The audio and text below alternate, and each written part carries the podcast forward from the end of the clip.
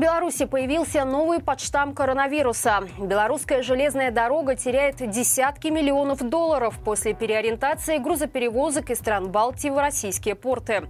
Похищенные в Украине дети проходят в Беларуси принудительную военную подготовку. Подробнее об этом не только я расскажу вам далее. В этим временем подписывайтесь и ставьте лайк этому видео. В Беларуси продолжает расти средняя сумма, которую люди оставляют в магазинах, на рынках и в торговых центрах. Однодневный товарооборот на одного человека составил более 22 рублей. Годом ранее эта сумма составляла 20 рублей. Всего за 10 месяцев этого года белорусы оставили в магазинах 62 миллиарда рублей. Эксперты связывают увеличение сумм в чеках с ростом доходов населения. В свою очередь заработки становятся выше за счет ручного сдерживания цен, которое режим позиционирует как главное экономическое техническое ноу-хау. Отметим только по официальной статистике, около 40% расходов в Беларуси приходится на еду и немногим более 30% на непродовольственные товары. По мнению аналитиков, тот факт, что население тратит почти половину своих заработков на еду, в ближайшем времени сделает белорусов крайне уязвимыми перед очередным скачком цен, который прогнозируется уже к концу года.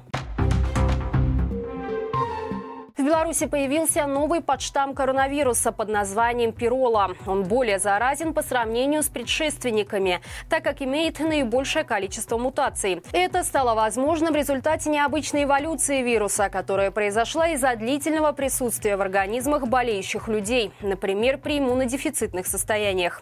Этот вид коронавируса сейчас находится под особым наблюдением Всемирной организации здравоохранения из-за своей способности уклоняться от иммунитета, приобретенного зараженного после заболевания другими штаммами COVID-19, либо после вакцинации.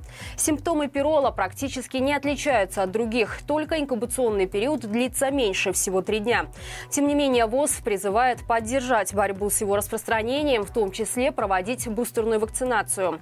К слову, всего месяц назад во всех пропагандистских СМИ сообщали, что пирола в Беларуси не зафиксировано. Однако доверие государственным медиа в этом вопросе было подорвано еще во время прошлой эпидемии. В Минске приземлился Боинг «Белавия» с белорусскими беженцами из Газы. По сообщениям белорусского МИД, из зоны боевых действий удалось эвакуировать 43 белоруса. Однако на самом деле эта цифра сильно завышена. Телеграм-канал «Матолька» проанализировал фото и видео, опубликованные пропагандистами, и выяснил, что в Беларусь вернулись только 25 беженцев. Остальные пассажиры «Боинга» – это пропагандисты, неизвестные мужчина в балаклаве, медики и психологи из отряда МЧС «Зубр». Остальные 18 человек, видимо, отказались отказались возвращаться на родину. Более того, гендиректор Белавия сообщил, что эвакуационный рейс был некоммерческим, хотя предыдущий гуманитарный рейс этого перевозчика был платным. С белорусов за билет тогда взяли по 550 долларов. Интересно, что ради красивой картинки пропагандисты провели паспортный контроль не в общем порядке в здании аэропорта, а прямо в самолете.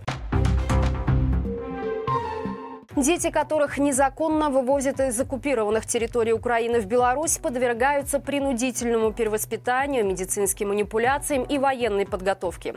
Такие сведения были обнародованы в отчете, который подготовили специалисты из Ельского университета. Согласно исследованию, с начала полномасштабного вторжения России в Украину из страны было вывезено почти две с половиной тысячи детей в возрасте от 6 до 17 лет.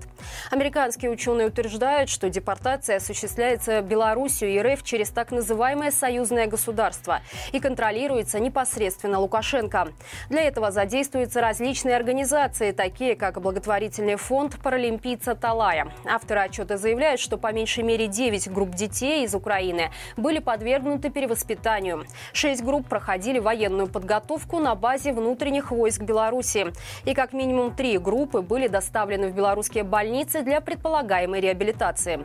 По мнению лидера Народного антикризисного управления управления Павла Латушка отчет независимой авторитетной организации подтверждает факты, которые представители НАУ ранее передали Международный уголовный суд. Напомним, в марте этого года Гаага выдала ордер на арест Путина. Позднее Европарламент выпустил резолюцию, в которой призвал Международный суд выдать аналогичный документ в отношении Лукашенко, а его действия квалифицировать как преступление против человечности. Белорусская железная дорога теряет десятки миллионов долларов после переориентации грузоперевозок из стран Балтии в российские порты. По информации сообщества железнодорожников Беларуси, Россия нашла выгоду в конфликте нашей страны со странами Балтии. Так, РЖД отказала в перевозках нефтепродуктов в вагонах-цистернах, принадлежащих белорусской железной дороге. Размер потерь для Беларуси оценивается в примерно 30 миллионов долларов в год. Переориентация грузов также спровоцировала удорожание перевозок перевозок до 98%. Случилось это из-за того, что маршрут увеличился с 600 до 1000 километров. При этом, пока БелЖД терпит убытки, российская железная дорога, наоборот, увеличила свои доходы до 100 миллионов долларов в год. Например, из-за того, что увеличились сроки доставки и необходимое количество вагонов. Режим тем временем рапортует, что легко смог заменить литовские и латвийские порты на российские, потому что так называемые братья якобы открыли для нас рынок. Более того, Беларусь обещает к 2030 году нарастить грузооборот через РФ до 16 миллионов тонн. И это при том, что в 2019 грузооборот через порты Литвы, Латвии, Эстонии Украины уже составлял порядка 20 миллионов тонн. Минский тракторный завод объявил награду охотникам за головами. Заводчанам, которые приведут на предприятие друзей, выплатят по 500 рублей. Правда, есть нюанс. Новые коллеги должны иметь востребованные специальности. Например, быть кузнецами, наладчиками или фрезеровщиками не ниже третьего разряда. Кроме того, чтобы друг получил обещанный бонус, сотрудник, которого он привел, обязан отработать не меньше трех месяцев без нарушений трудовой и производственной дисциплины. Рекламная акция начинает действовать действовать с 1 декабря. Отметим, острая проблема с дефицитом кадров у МТЗ началась после событий 2020 года, когда на предприятии проходили масштабные митинги рабочих. После этого десятки стачкомовцев подверглись преследованиям и были вынуждены покинуть страну. А на заводе стали появляться объявления о десятках вакантных мест. Друзья, каждую пятницу мы проводим прямой эфир, в котором обсуждаем с экспертами главные темы недели. В этот раз обсудили, исчезнет ли Беларусь как независимое государство и готов ли Евросоюз к переговорам с Лукашенко. Все это можно посмотреть по ссылке в описании к этому видео. На этом у меня все. Хороших всем выходных и живи Беларусь!